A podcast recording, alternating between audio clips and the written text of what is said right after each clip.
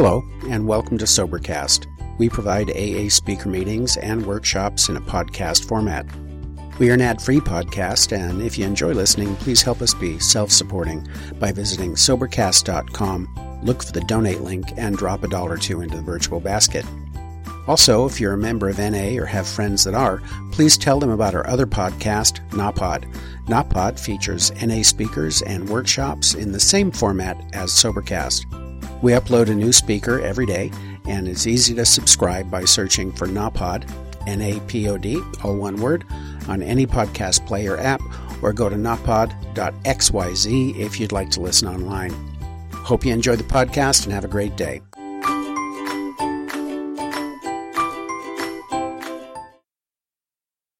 Beyond all else,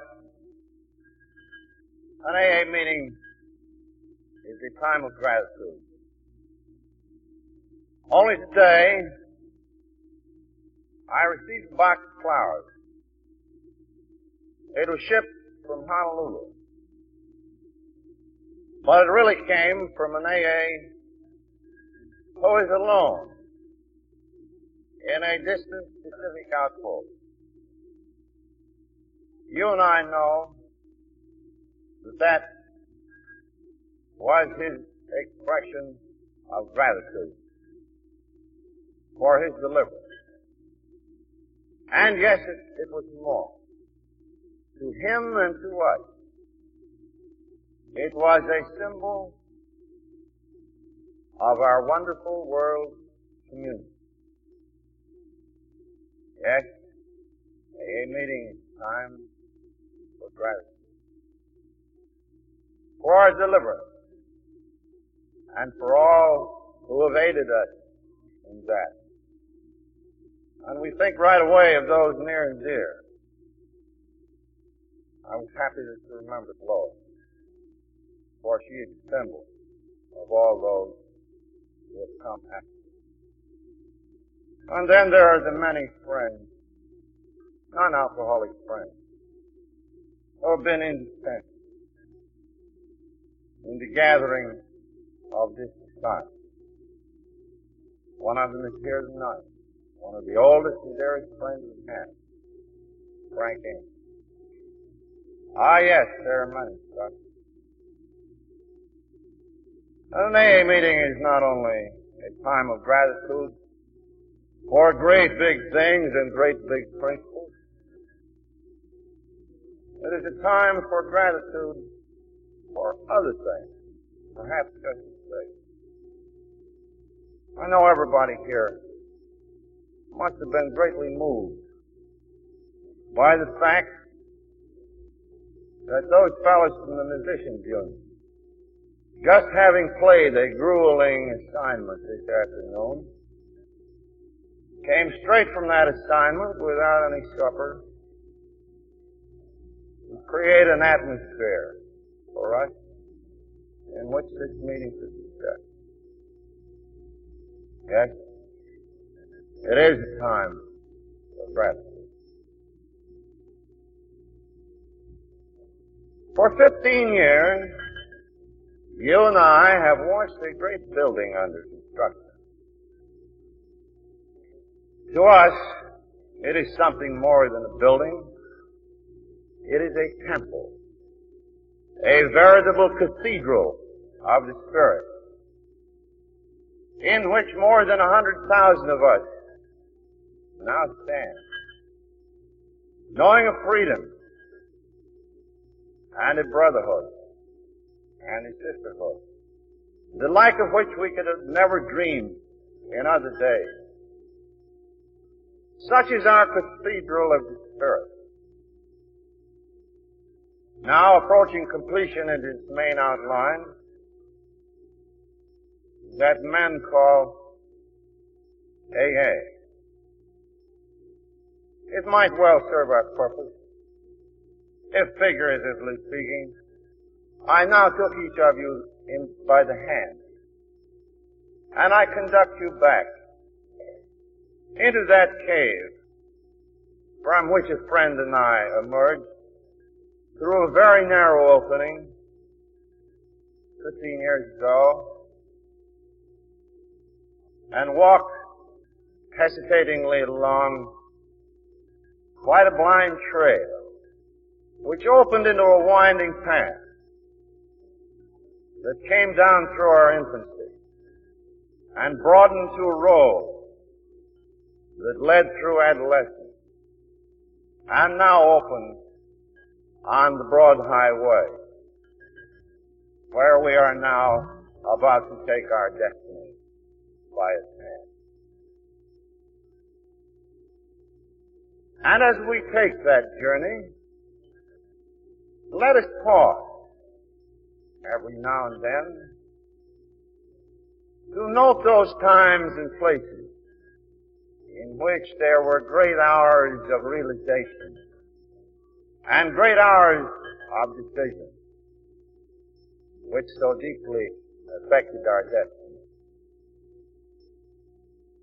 That will set a background, suitable, I hope, for what we are about to do tonight.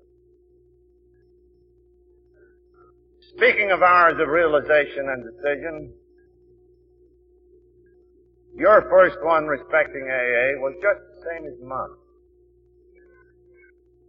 Mine came on a summer day in 1934 when I lay upstairs in the drunk tank on Central Park West, New York. I'd been there many times before, but this time it was different. By now I was acquainted with the gravity of my malady. I knew I was possessed of an obsession that condemned me to go on drinking a physical sensitivity which would ensure madness. That stuff. I knew I had no power to go on living. And such has been the realization of every alcoholic here. And it is well expressed in the first step of our program. The first step towards freedom being the realization of our own powerlessness. Such is the divine power of God upon which this society is built. Downstairs, another one shared this same hopelessness that was lost. She was talking to the doctor. She was asking the doctor the very same question that you wives husbands of alcoholics out there have asked. She was saying, Bill is a man of great willpower, great persistence, great obstinacy. For two or three years, doctor. I'm sure he has wanted to stop above all else. What has happened to his willpower? Why, oh why, doctor, can't he stop? And the good man came back with the answer we so well know. Gentle soul he was. He had to tell Lord that I was indeed possessed of a power greater than myself. Indeed, I was obsessed by the tyrant Barley. And he said, as you have said, well, how serious is this, doctor? And the good man, Dr. Silkworth, a medical saint, if ever there is to be one,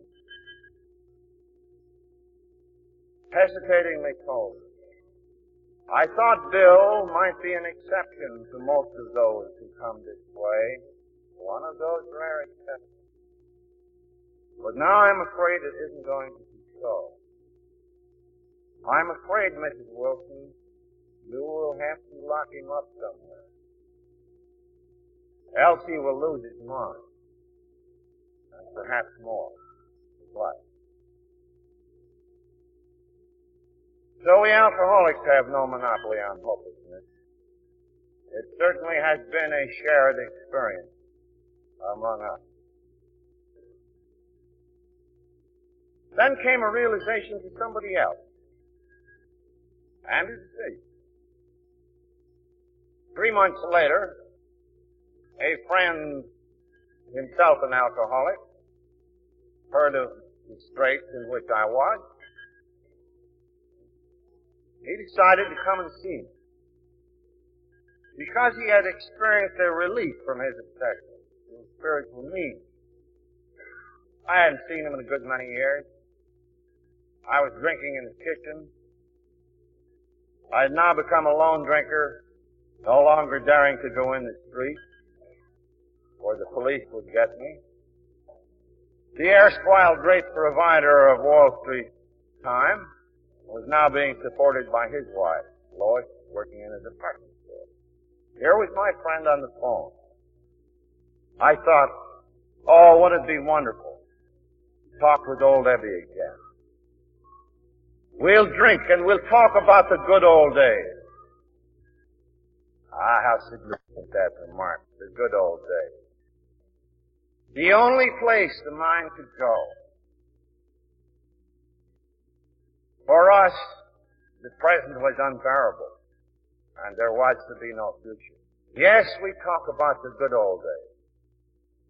So I mused over my gin while I waited. And suddenly he's in the doorway. I suspect we drunks are a little psychic. I saw right away that something had happened to him. Not only was he sober for the first time I had ever known him to be in New York, there was something different. He sat down at the table. I pushed over my crock of gin. I used to drink three bottles a day then. Put a little pineapple juice in it so Lois would think there were cocktails, you know.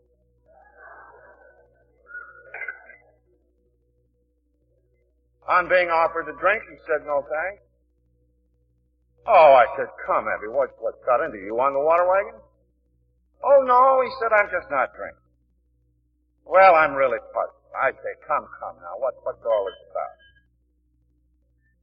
He looked at me with a half smile, and he said, I've got religion.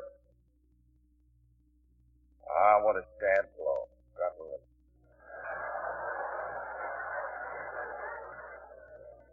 Well, this was distressing. No doubt he had substituted religious insanity for alcoholic insanity. But one had to be polite, and I said, well, my dear boy, what kind of religion have you got? What brand is it? Oh, he said, I don't know if you'd really call it religion. It's just plenty of horse stance. Group of people sold me on a lot of very simple ideas. None of them are new. Just why they've had such a terrific effect on me, I don't know, except one of the group himself was a drunk. And here are the ideas. I began to get honest with myself as I had never got honest before. I quit this hellish business of living alone, confided my defects to another. I made a list of the people I had harmed and I visited them to set matters right so far as I could. I then was told of a kind of giving new to me. The kind of giving that demands no return in terms of economic reward or prestige or anything. Kind of giving that demands no return. I was told that if I tried to give of myself of others in such a mood, that I might lose my life to find it. Now he said, uh, don't leave, Bill. He said, I know your religious outlook. Zero. But he said in order to make these principles work, so far as my drinking was concerned, I found that I had to pray to whatever God there was. And to my great surprise, when I tried the experiment with an open mind, and remember the dying can be open-minded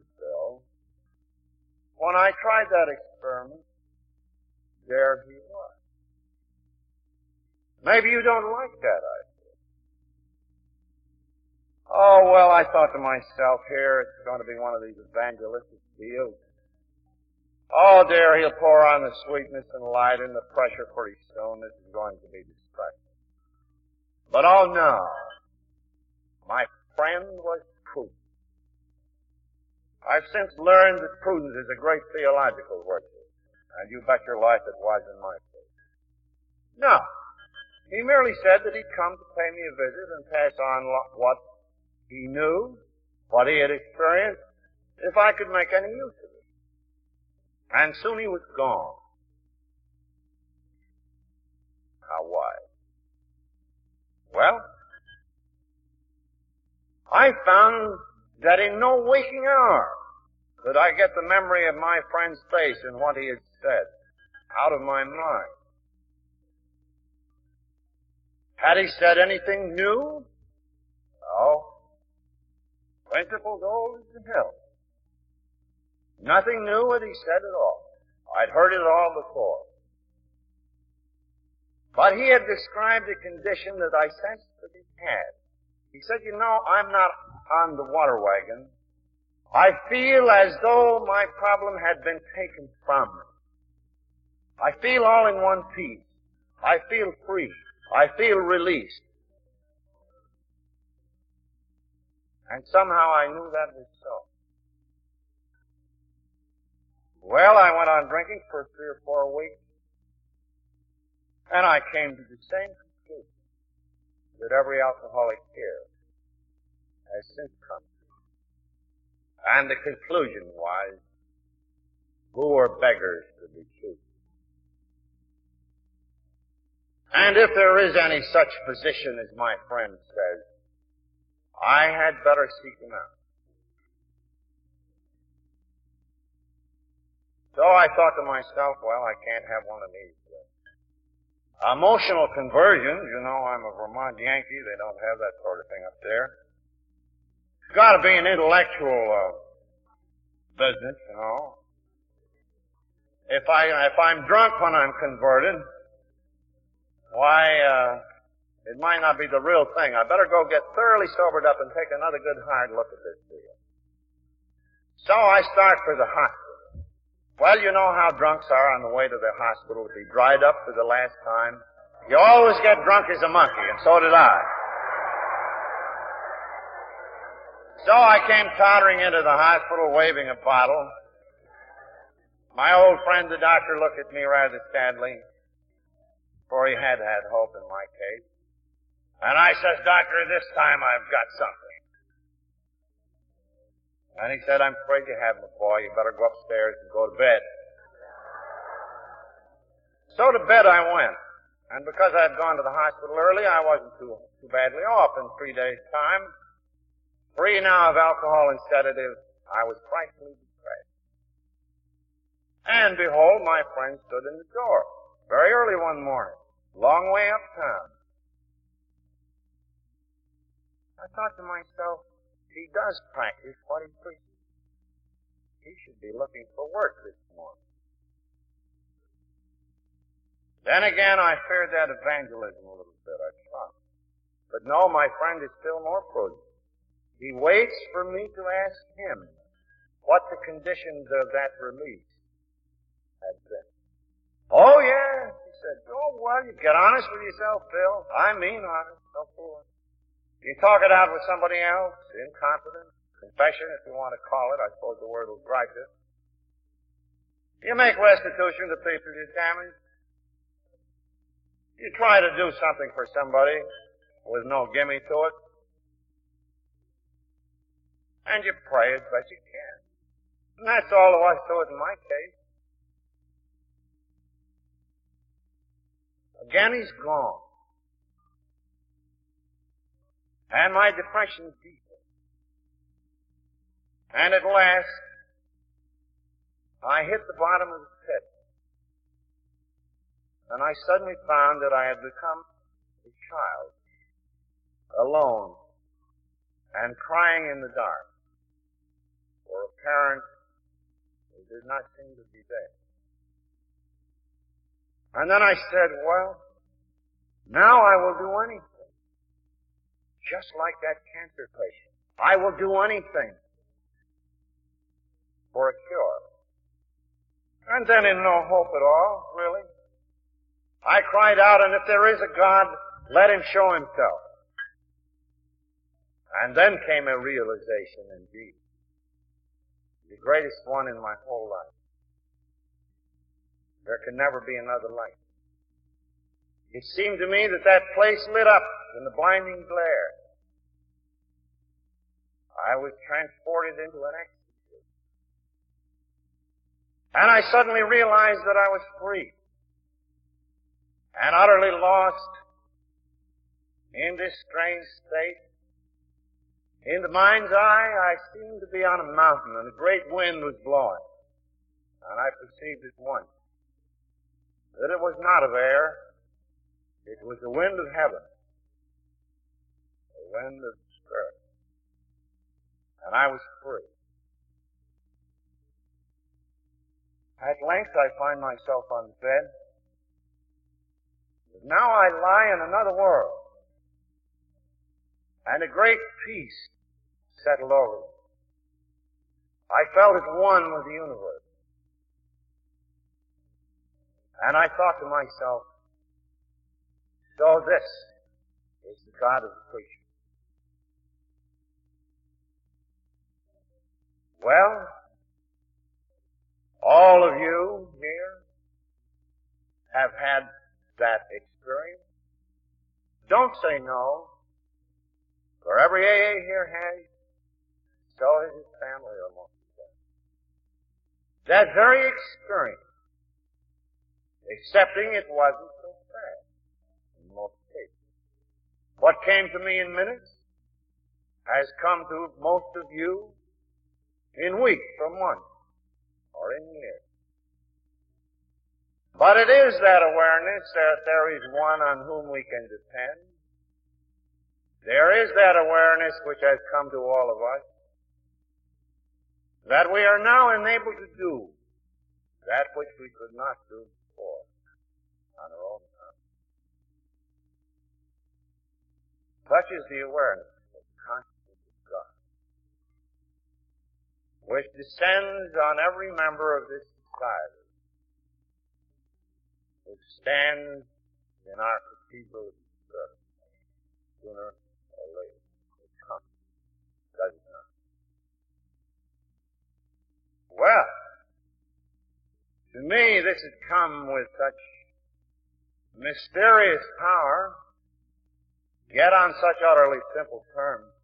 Of course I thought as you would have thought. Why, every alcoholic should be able to find an experience like this. And then I questioned myself and said, well, why didn't these truths hit me this way before? Why, of course, one alcoholic was talking to another. He must have struck me deep. He must have deflated me way down and made room for the grace of God that was forever blocked by my own raging ego. The ability to live in my world, the ability to transmit me, the ability to humble me where no other living one. That was one alcoholic talking to other to another. Maybe that was the clue. Well, in my place, you would have started to work frantically with other alcoholics. And I did. As many of you have since done. Nearly all of you, in fact, as this vast gathering speaks. I work with these others.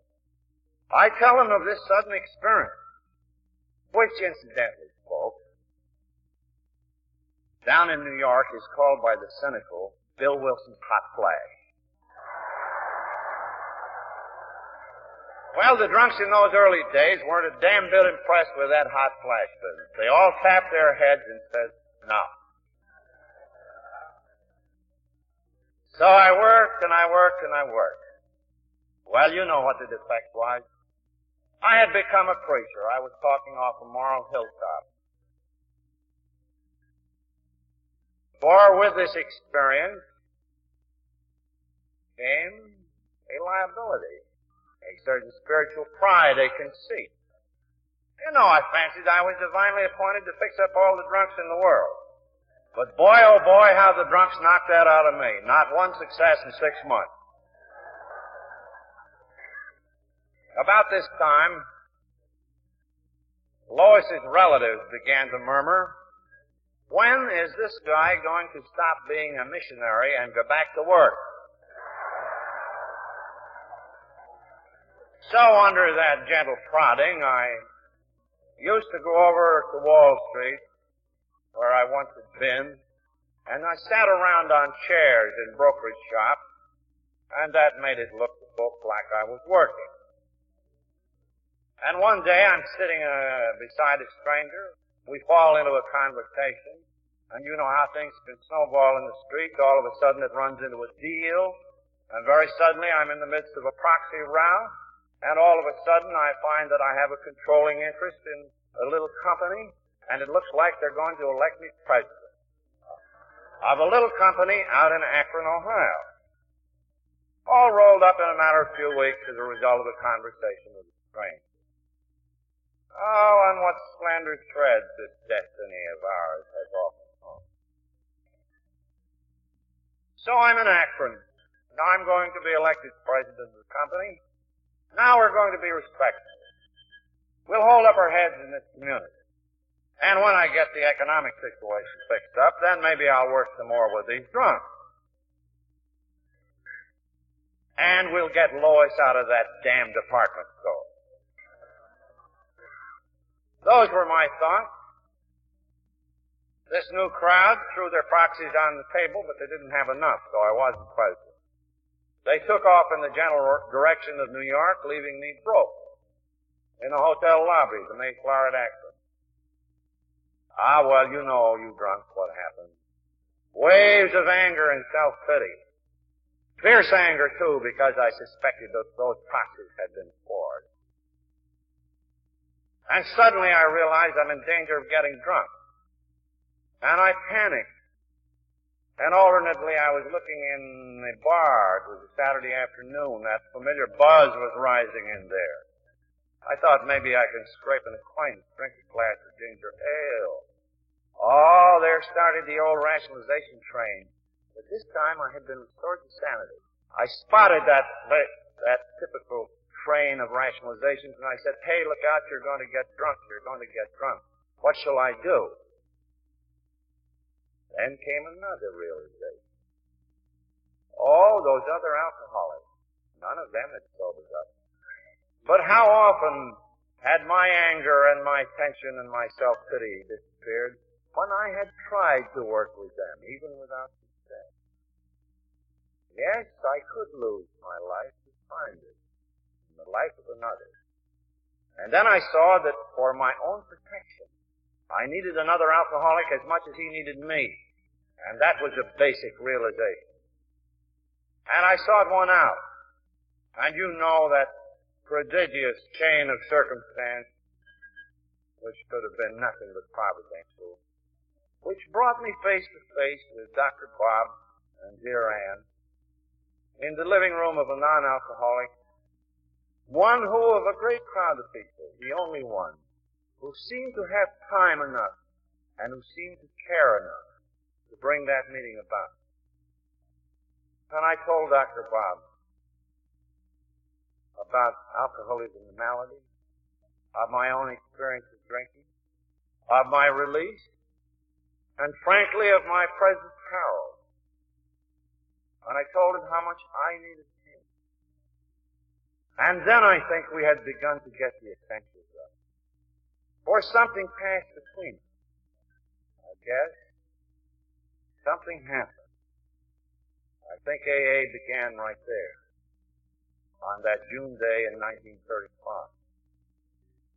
For you see, my first friend had tasted these fruits but briefly.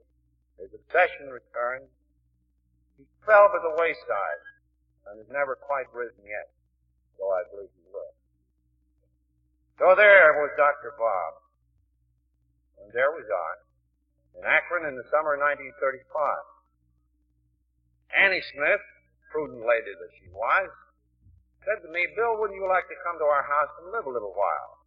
You know, you could keep an eye on Bob and he could keep an eye on you. Maybe you could revive that business deal.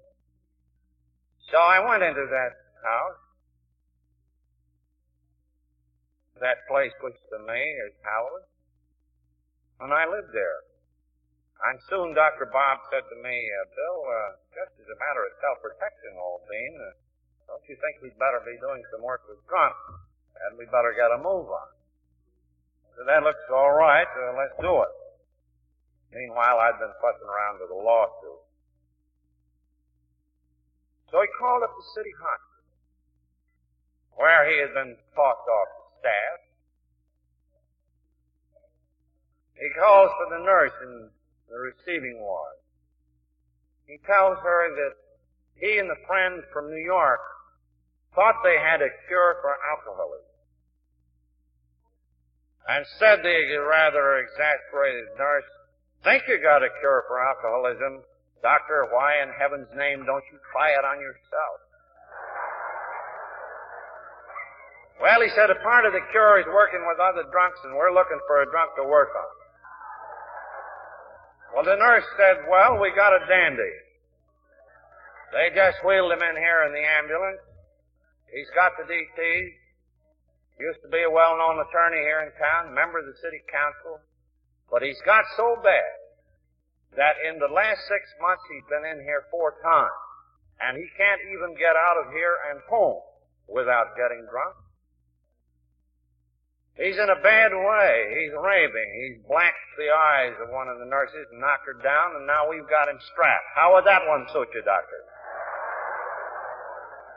Well, Smithy said, that sounds pretty good, nurse. Uh, put him to bed, and here's his medication, and we'll be around when he gets cleared up a little.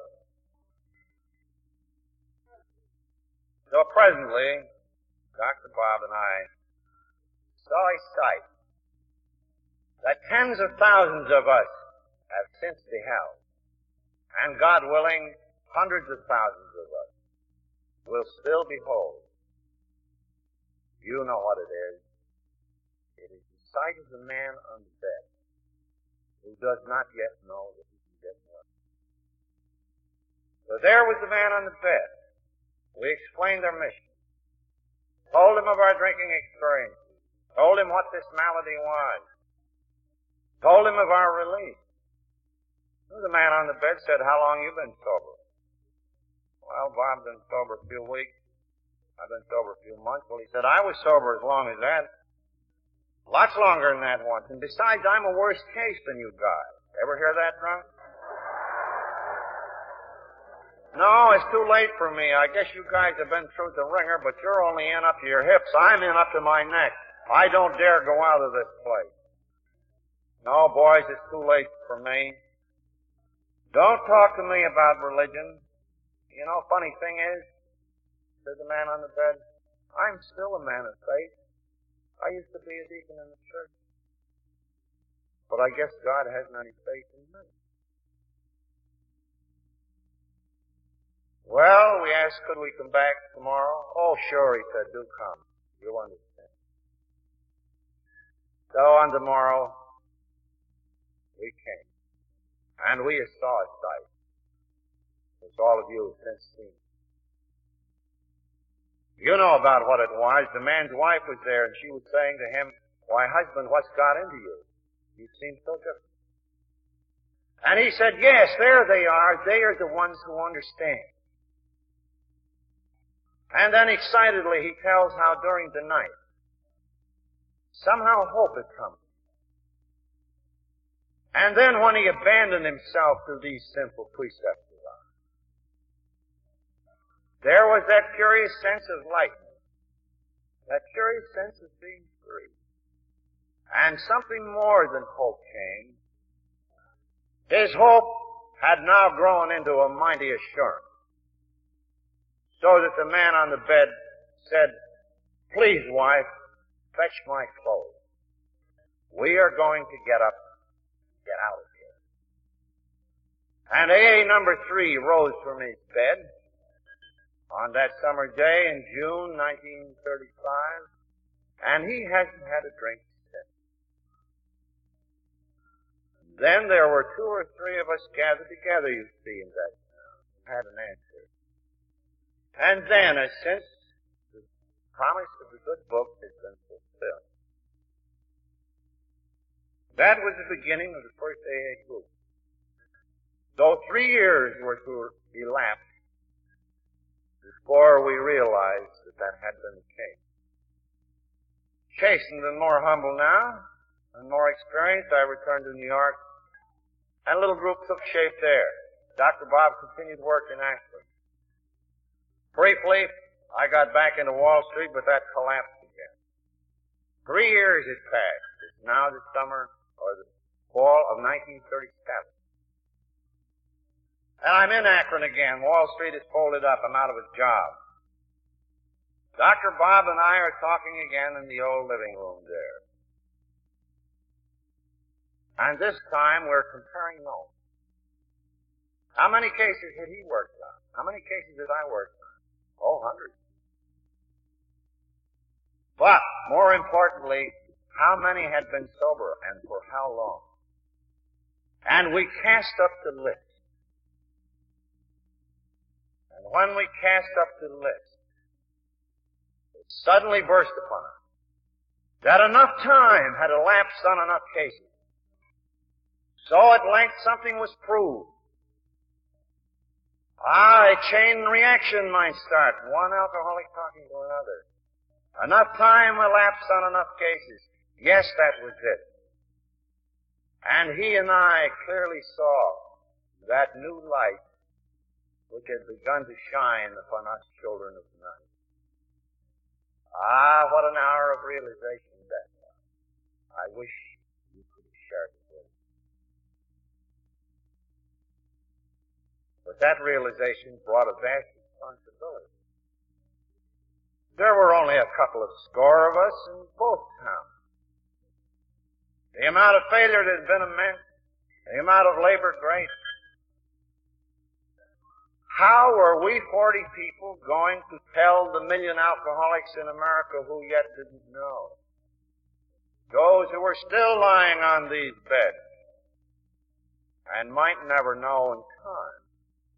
How are we to transmit this?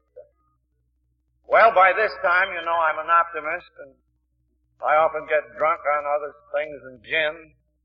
And by this time I had blown this up into my imagination so that even though we had but 40 cases, I began to thought, well now, Bob, you know, this may be the beginning, one of the greatest medical and one of the greatest social and one of the greatest religious developments of all time.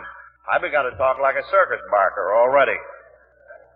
Well, Smith, he said, now slow down, you know, he's more conservative. Yes, but we must have some way of transmitting this. The hospitals don't like us. Why don't I go out now? I'm a, you know, a promoter and we'll finance a string of these drunk tanks. Kind of a chain of drunk hospitals, see? And then it's, nobody but old timers can put this thing over, so we gotta go to the old timers, get some dough from someplace, and put them out as missionaries. You know, they, they aren't all going to come to Akron or New York, all these million drunks. We got to get out those missionaries and got to get out those hospitals. But above all, we've got to have a book. We've got to put it on paper. What's happened to us? What these principles are. And there have got to be testimonials in that book, case history. At least we owe that much to the million who don't know. And if we don't do this, the message may get garbled and we may bust up into schisms and all sorts of trouble. Unless we have some kind of a standard book, the press may come in on us and ridicule us and call us a cult. And that would cost lives among the millions who don't get it. Yes, we'd have to have hospitals, we'd have to have missionaries, we'd have to have a book. And I told you last night, about that historic meeting a few days later in a parlor in Akron.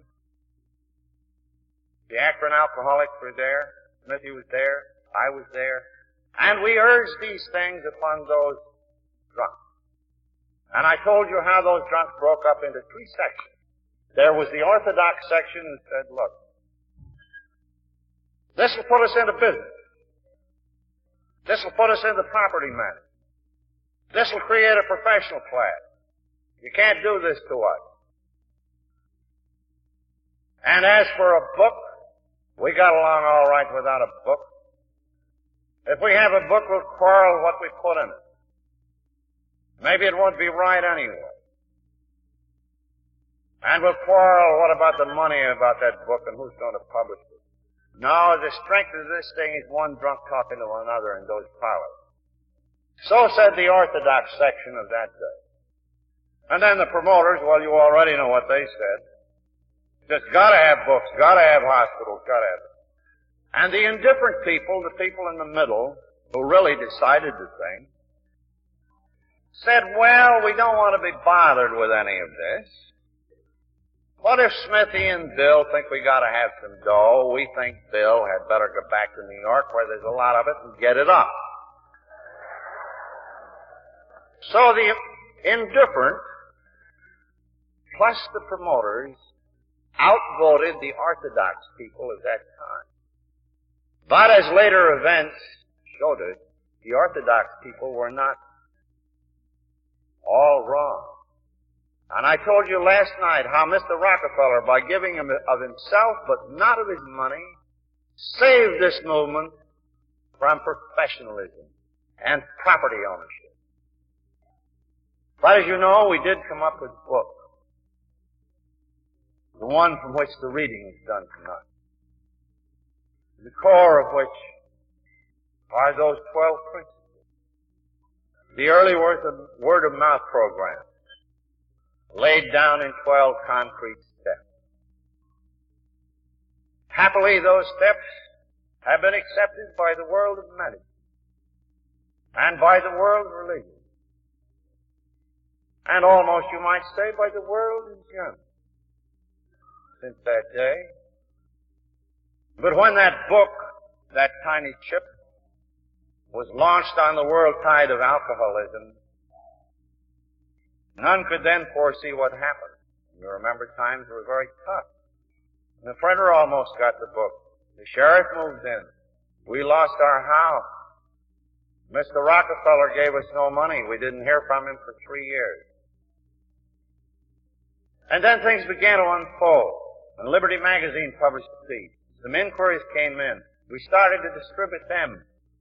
The fall of 1939, a man came up to me only today and said, I came in on that Liberty piece. And you remember how in 1940, Mr. Rockefeller gave the dinner to all the rich men? We had about five billion in capital and bankers in the room, and we figured the time for the big touch was here, the money was coming in. Nothing of the sort happened. He gave of himself, but not of his money once more. But he stood up and publicly staked his reputation and placed his confidence on 800 anonymous drunks. What a vital contribution. What a realization and a decision on his part. How easily he could have unwittingly ruined us. Oh yes. There have been many great realizations and many great decisions taken on this road which leads to our destiny. And they haven't all been taken by us. That was one of them. And damn few have been taken by me, too, I'll tell you that. I'm going to knock this inspired leadership idea right out of you in a minute. Anyhow, you know the big payoff came when Jack Alexander's piece appeared in that Saturday Post. And thousands upon thousands of inquiries from frantic drunks and their wives and relatives poured in on that little New York office. And that announced to the world that this thing was on the level and that the Saturday Post was saying so. As much as if to say, this is good folks, come and get it. And how they did come and get it. Ah, you can remember. Remember that old timers dinner we had only yesterday? All of the people there who came into the Los Angeles group at the time of the Post article. Well, right then and there, of course, we now see in retrospect that AA had come out of its infancy and had begun to enter its next phase. The phase of adolescence. Well, with us, adolescence was especially fearsome exciting and perilous time. You see, it had been proved that the individual could stay all in one piece by these principles and by working with others. But now the test was, could these AA groups so rapidly forming stay in one piece? And we made the rather frightening discovery that just because drunks get sober, they don't necessarily get very good or very moral. They could still act like hell, and I don't mean maybe. They could be mean, they could be vindictive, they could gossip like the devil, they could strive for power and prestige, and they could push and shove each other around. Oh yes, it was a wonderful society and there was great joy in it, but that there, there was, though, there mighty currents of dissolution were in there too. And as these groups began to form all over the country with such rapidity, we were beset with terrific problems. And they began to write us in New York about these problems. What was the experience in those two or three older groups? And what problems they were. Well, you remember them. My Lord, I remember one of the first ones uh, in New York were, were the people who were getting out of the insane asylum. There was a cult in New York called the cult of the pure alcoholic. Nothing the matter with them except they drink. So when we began to take people out of the nut factories, we were scared to death. We said, well, what would be sandbags? What will people think of this AA with lunatics coming in out of the asylum? Today, a half of the board of trustees of the Alcoholic Foundation are ex-asylum inmates. Figure that one out. So we lost that fifth. Then there were queer people coming in. Now and then. Oh, we said our reputation, my God. Oh, we, we can't have, uh, we can't have people with other ailments.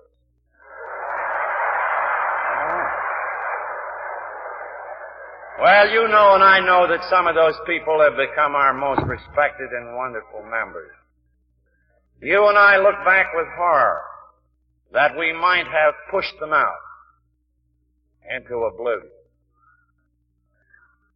Oh, we no longer have those fears. Then came the panhandlers. And then came the prestige seekers. And then came the politicians. And then came those quarrels over property when we got into the club business. Oh yes, the club business.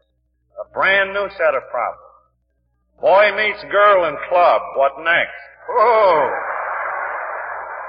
Appeared the big bad wolf and the little red riding hood. Dissolution was near at hand, we thought.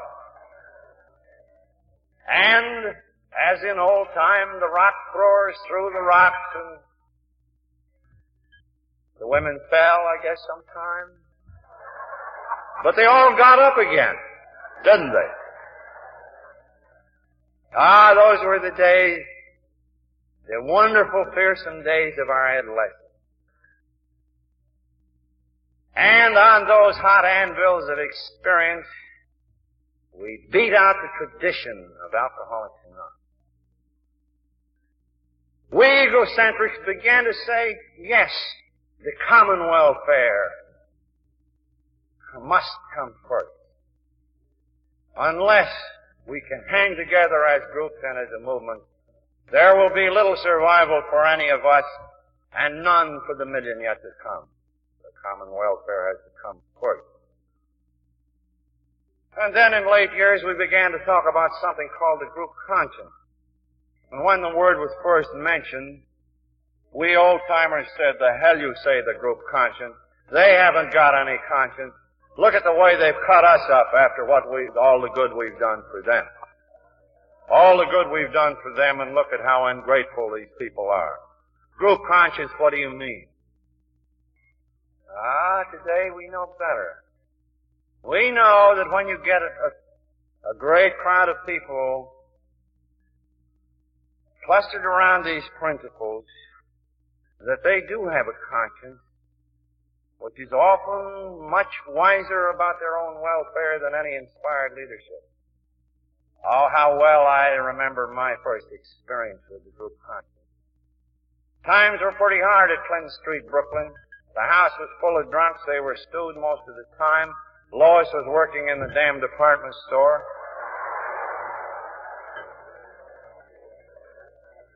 And one day I was up at old Charlie Towns, who owned the drunk tank where I'd originally dried out. Charlie called me in his office. He said, look, Bill, he said, I want to talk to you. He said, old Doc Silkworth always had faith in this thing of yours. He said, I didn't. But he said, now I do. He said, I know, you only got 40, 50 members around here, but someday, my boy, we're going to fill Madison Square Garden with those drunks. I said, Doc, I used to think so, but I think you're a little imaginative. No, he said, I believe that.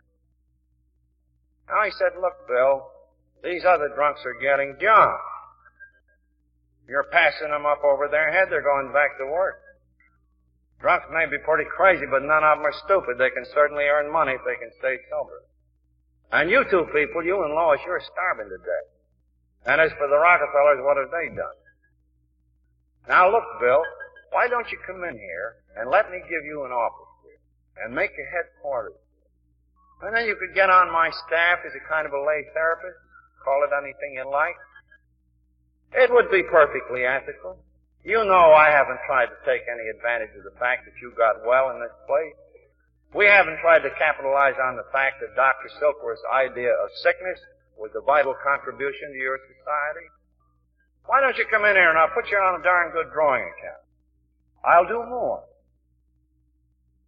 Years ago in 1929, in the days of the stricken stockbrokers, when they all had bankrolls, this place used to make several thousand dollars a month, Bill.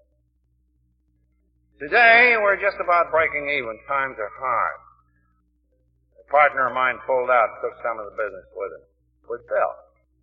If you'll come in here and make a perfectly ethical hookup with me, I'll give you a third interest.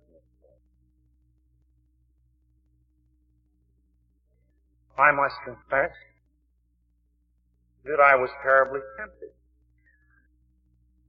But the temptation passed into a conviction that Charlie Towns was right. And as I went home, I fell prey to our familiar ill, I fell prey to a rationalization, a particularly good one, because I got it right out of the Bible. I thought to myself, yes, Bill, the laborer is worthy of his hire. So I arrived home and Lois, after an all-day stand in that department store, was home cooking supper for the drunks around the house. None of them were getting well either. It was only the ones outside the house that got well. And I said, well, dear, we're going to eat. We're going to make this tie up with Charlie Town. Well, she didn't seem too enthusiastic, but did seem kind of nice. That night there's that meeting in the parlor. And the drunks come in from around the neighborhood. Somewhere it wasn't a very big meeting, score of us there. And excitedly I told them of this new opportunity. And as I talked, I saw their faces fall. And when I had finished, there was a dead silence. And finally one of them spoke. And I now know that he spoke for the group conscience. He said, Bill, we know you and Lois are having a tough time. Maybe we can give you a lift. But he said, don't you know that if you tie this thing up to that particular hospital, that every hospital in the country will laugh because Charlie Towns is selling God? The old atheist. Don't you know, Bill, if you put yourself in that position that you'll become a professional?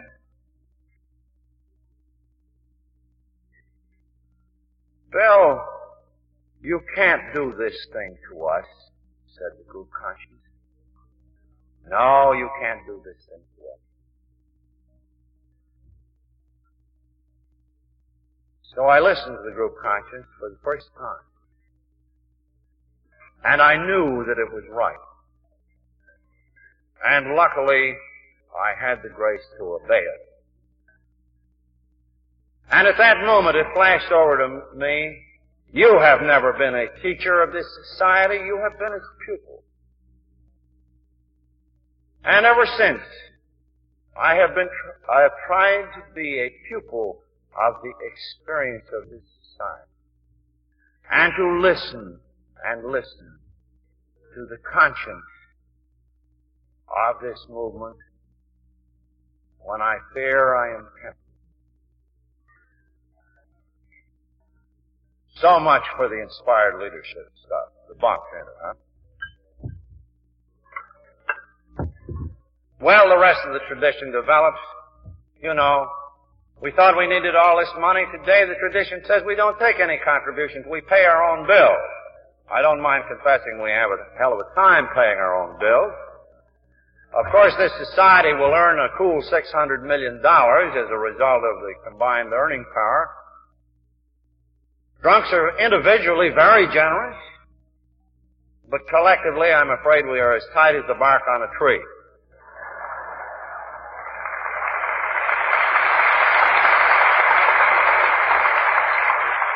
You know, there's a funny story about that. The joke is on me too, not on you. When we first asked for money to keep that central office open to answer all those Saturday Post inquiries, of course the drunks were slow on the uptake and they didn't send in a half enough. We thought a dollar a year apiece would do the job and, oh, I don't know, we got 25 cents a year apiece. It looked like we'd have to throw those inquiries in the wastebasket somehow. Just couldn't hire the help to answer. I was raging up and down the office. All of a sudden, an old friend of mine, a slippy, uh, one of the Clinton Street failures, stood in the door, weaving slightly. And I knew right away he was in for a touch.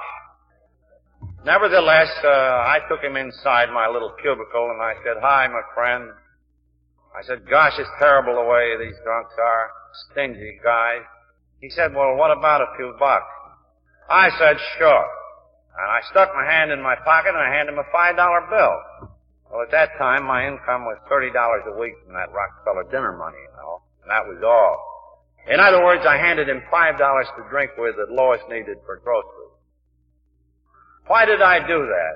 To prove to myself how very generous I was, and by happy contrast with the other drunks, how stingy they were, you see. That very night, I went up to the club. The club was struggling along. The landlord was restless. The treasurer very bashfully brought up the su- subject of money. Treasurers were very bashful in those days. And he said, he said, boys, now at this intermission, we're going to pass the hat, and can't you do a little something more? And I'm sitting on the stairs in the intermission trying to save some drunken soul. You know, I was always working at that.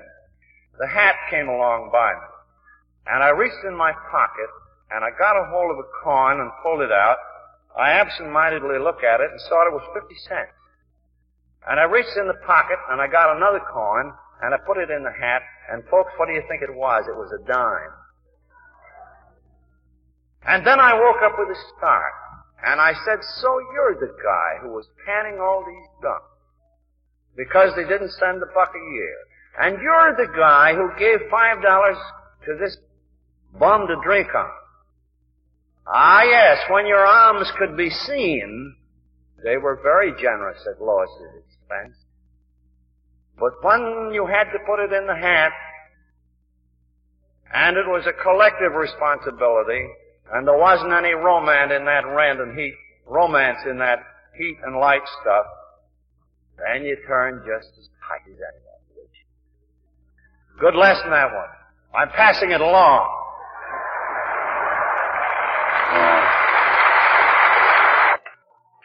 But we do obey principles. We must if we would survive as individuals and if we would survive as groups. So it was your experience and my experience that has generated these AA traditions. They are not laws, but they are a mighty force now being confirmed in our hearts and by our experience. And they had come so far along last summer that at our Cleveland convention, the first international one, 7,000 of us said yes. This is the platform on which we wish to stand. This is the point at which we have grown up. We have taken our destiny by the hand. And Dr. Bob was there for the last time. And we did that. And declared that this movement had grown up, had come of age. Such is my little account of our infancy and of our adolescence. At the outset of this meeting, we said, every AA meeting is a time for gratitude. Now, primarily, I think we AAs express our gratitude by seeing that this message is carried to those who don't yet know that they want it. Therefore, the means by which in the future this movement is going to carry its message to those who don't know and to impart it to those coming in its door. In gratitude, we are going to provide whatever means that takes, aren't we?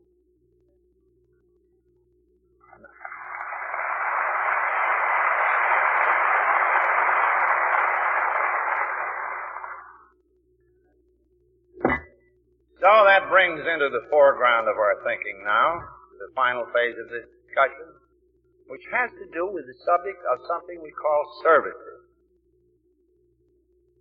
These services, until recent years, have hardly been respectable. They were supposed to be kind of a necessary evil. The pious looked on them with considerable scorn. Some of them. But when you stop to think about it, AA has to be something more than recovery. It has to be something more than unity. If AA is anything, it is a program of action. It has to function. The drunk has to do something about those principles. His group has to do something about tradition. The area has to function as an area. We see the need for central service. The movement has to function as a whole. What makes it function? Service. I suppose the first great service ever performed our movement was performed by my doctor, a man of medicine, when he sobered me up repeatedly and finally told me that this thing was a disease. A great service and a great tradition of service now growing among our friends of medicine, the us of Alcoholics Anonymous. Another service, by all odds the most expensive one we have, and for aught I know, the most important one. But what about our wives? I can remember the time, the first time that Lois Wilson and Annie Smith baked cake and brewed coffee for those drunks out there in the living room. When this thing was still flying blind and no man knew who would be drunk next. Coffee and cake for the drunks in the living room. A service that helped AA to function. And then AA got too big for those living rooms. And the days of utter simplicity were over. We had to move out into hall. We didn't want to mix money with AA, but the landlords didn't care anything about that. They wanted rent. So somebody had to pass a hand. And at first it was somebody, it was anybody. The old timers picked him out. And they paid the rent. But by and by, that somebody was elected. He became a treasurer. And then there was a chairman. He was the founder for a while, but by and by they'd push him off or he'd walk off. If he walked off, he was an elder statesman. If he was pushed off, he became a bleeding deacon. And the group began to have a little rotating committee that looked after the chores of the group. And in a big area like this, you found there were a few chores that had to be done centrally. Somebody had to answer the telephone when Alcoholics Anonymous was called.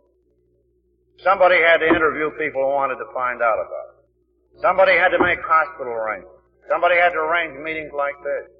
Somebody had to arrange your dinners, this, that, and the other thing. Chores to be done for the area that couldn't be done for any group. So the idea of central service began to grow. And you had to hire a secretary or two. Oh God, we groaned awfully about that, but we did it. And we're deeply realizing that those few chores must be done and well done.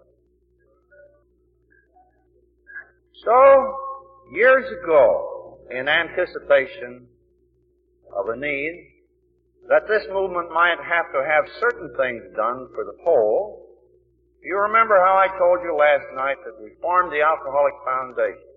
Nothing but an incorporated committee of our first non-alcoholic friends and a few of us. And how at first the thing raised no money. In fact, it never raised much money except $3,000 a year for five years, and then we began to pay our own bills. And how the title to the book Alcoholics Anonymous was handed to those foundation trustees. And how then the management of our little office down there was handed to them. How you groups began to send in a little money to pay the bills in the office, bill handled by this board of trustees. Then we found out that no particular group or alcoholic should feel authorized to rush to a microphone or a newspaper or a magazine of national circulation and put out propaganda about AA. Our overall public relations got to be a problem. Gee whiz, I remember the first problem we had. There was a drunk down around Jacksonville, and he'd got one of these shouting religious experiences, kind of mixed up with the AA stuff. Sobered him all right. And he prepared 13 lectures about Alcoholics Anonymous, in which he figured very prominently. And he put him out on the Jacksonville radio, and as a result of that, some drunks showed up, and the group started. Well, very much heartened by this, he being the promoter type, like me, you know, he goes to one of the life insurance companies and said we should tell this whole message to America as a public health. Well, actually, from the A point of view, the message really stunk. I mean, if the groups had ever heard it, they would have gone berserk. A lot of drunks would have been turned away. The guy meant well, but the stuff was awful. Well, he wrote up to the New York office and said, I just made a contract with the Mutual Broadcasting Company and Gulf Life Insurance Company to put on my 13 lectures, and here are the lectures. Boy, we read them there in the office and our hair stood right on end. Did this mean that any drunk could rush to a microphone any place, any time? On a big national hookup? This stuff was junk. It would be awful. What could we do? So I remonstrated with him. I tried to be gentle. I tried to be prudent. But this guy was a promoter. And prudence ended when he wrote me and said, you, Bill, and your board of trustees can go plumb to hell. I owe this message to America. Well, that posed the issue. Didn't we have any control of those things at all? Were we going to be as simple as that? So I wrote him back and assured him that he had a right of free speech, but I feared that the groups might exercise their free speech, and when they told his sponsor what kind of a thing, uh, how, what they thought about his program, the Gulf Life Insurance Company and the Mutual Broadcasting Company would get very ill indeed. So we didn't have that particular program, but at that point, I wrote the groups of that day and said, won't you entrust your general public relations to those trustees down there and let, let us look after it. You look after your local public relations, but these big pieces, this broadcasting, this radio business, this magazine business, can't we centralize that? And you did. You authorized those trustees in New York to do those jobs for you. Let me show you how meaningful those jobs can be. Only a year ago this time, we received a script of a movie being prepared by one of the big companies here. A lot of nice folks in that company. They treated us fine one time earlier. Well, this was a kind of a sophisticated script. They meant all right as far as we were concerned, but it really didn't represent AA correctly. From our point of view, it was miles off the line. Well, now you people wouldn't have any idea of the trouble that your office down there and that board of trustees went to with respect to that script. An immense amount of correspondence back and forth. AA's here in the movie business helped us out. We made an appeal to uh, the uh, what used to be the Hays office. We had attorneys in it. We had one of the best agents in the business. And finally, the company obligingly changed the title and warped the thing around so that it doesn't look anywhere near so bad. Now that was a long labor, completely unseen. But those are the kind of things that have made all the difference in the world. For example, if you picked up Fortune magazine, the last February number, you'll find that that issue was devoted to the whole American scene. Politics, religion, a description of the sections, the history, capital, labor, economics. It was a panoramic picture of America as it is today. And of all the societies that Fortune might have picked out to cite as a typical and unique American institution, who should Fortune magazine pick but Alcoholics Anonymous? And if you get that February copy of Fortune, you'll find in there one of the finest accounts of this society ever written.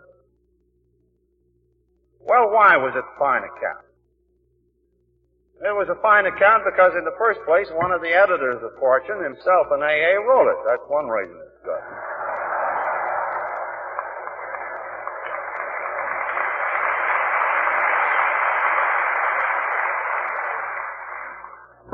And I don't want his name printed in the press in this connection, but I'll give you a clue who it was. He's a fellow a couple of years ago wrote the bestseller, put in the movies here under the name of Mr. Blanding Builds His Dream House. Do you get the pitch? And my friend there, he comes over to the office and says, look, folks, uh, sure, I, I know something about AA, all right. It saved my skin. I used to think Mr. Luce didn't know I was a rummy, but he did. He's asked me to do this job now. He knows I've been sober. But I need some help. Well, naturally, we turn the uh, office inside out for. Boy, we pull in files. We give him panoramic pictures of AA. And he's the first writer who has emphasized our tradition as something very unique. Also something quite American. So that the public has begun to be aware of this singular tradition of us. And that wonderful peace. In other words, a lot of people took a lot of pains. We spent some of your money long distance telephoning to Eric home in Florida. We had long conversations with some of the people in Fortune. Manuscripts were passed back and forth. Fortune at first thought they only wanted a thousand words, and before they through, they added up to something around seven thousand words. Better read it. But that piece just didn't happen. Now those chores have been done for you by some of us old timers down in New York, plus those good secretaries and the grapevine editors. For years, I've invested almost the last ten years of my life in doing that sort of service for the whole of Alcoholics Anonymous. So now you have a situation where those friends of ours, that board of trustees, now control your money. They control your literature, your book, the book Alcoholics Anonymous, that standard pamphlet literature. They look after your office of information, of mediation, and of propagation to distant lands.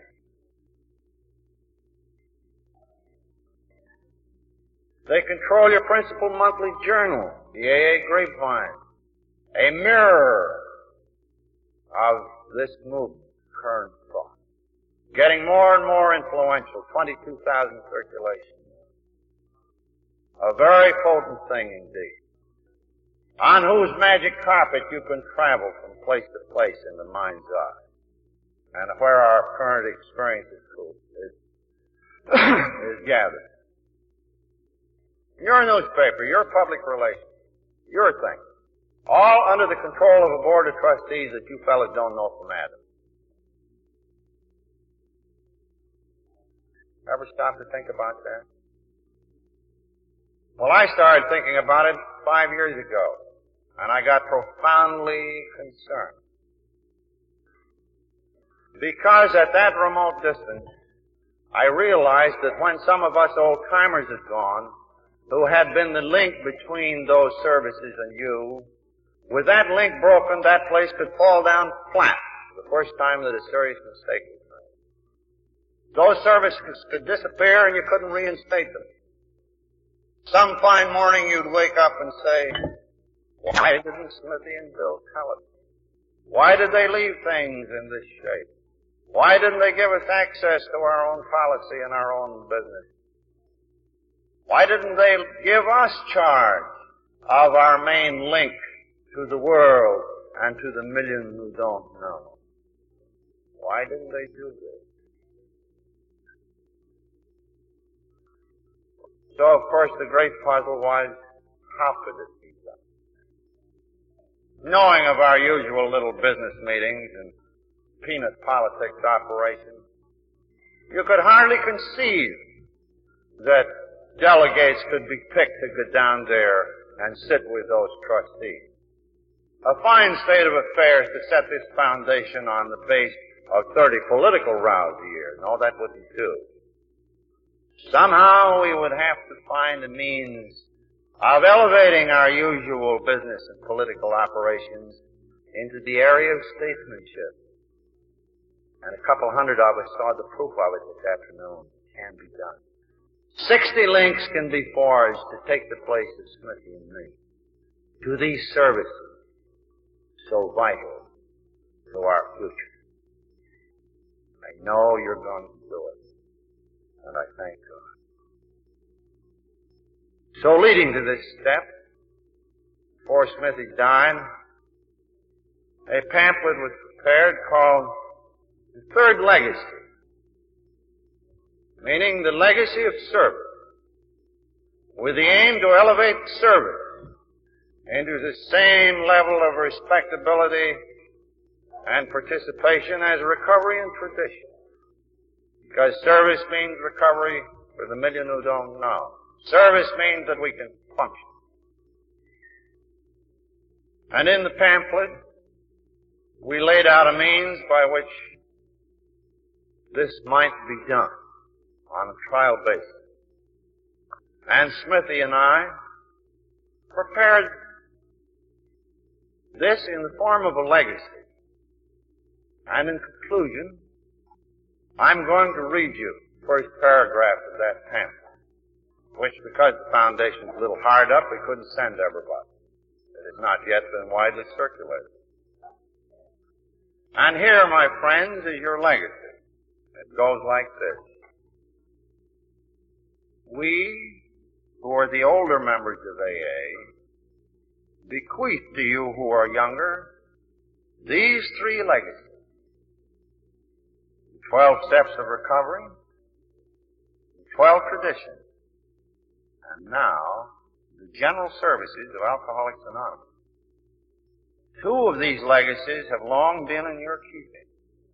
By the twelve steps we have recovered. By the twelve traditions we are achieving a fine unity. Being someday perishable, Dr. Bob and I now wish to deliver the members of Alcoholics Anonymous their third legacy. Since 1938, we and our friends have been holding it in trust. This legacy is the general headquarters services of AA, the foundation, the AA book, the grapevine, and your general office. These are the principal services which have enabled our society to function and to grow. Acting on behalf of all, Dr. Bob and I ask that you, the members of AA, assume guidance of these services and guard them well. The future growth, perhaps the very survival of Alcoholics Anonymous, may one day depend on how prudently these arms of service are administered in the years to come. Such, my friend, is your legacy of service. So now, as you see, our Cathedral of the Spirit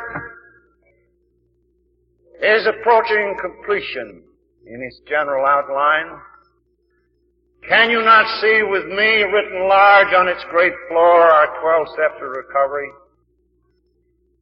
Have we not seen its side walls and arching roof go up? Now buttressed by the AA tradition,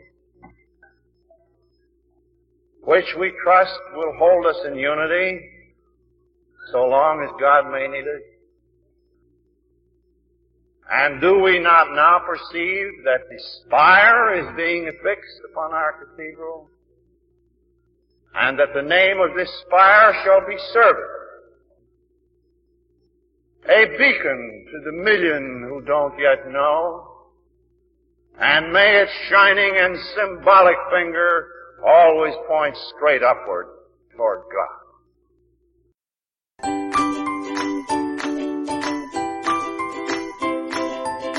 Thanks for listening. I hope you enjoyed the podcast. Sobercast is ad free and we'd like your help in order to keep it that way. So if you'd like to help us be self-supporting by pledging a dollar to a month, visit Sobercast.com and look for the donate links. Thank you very much.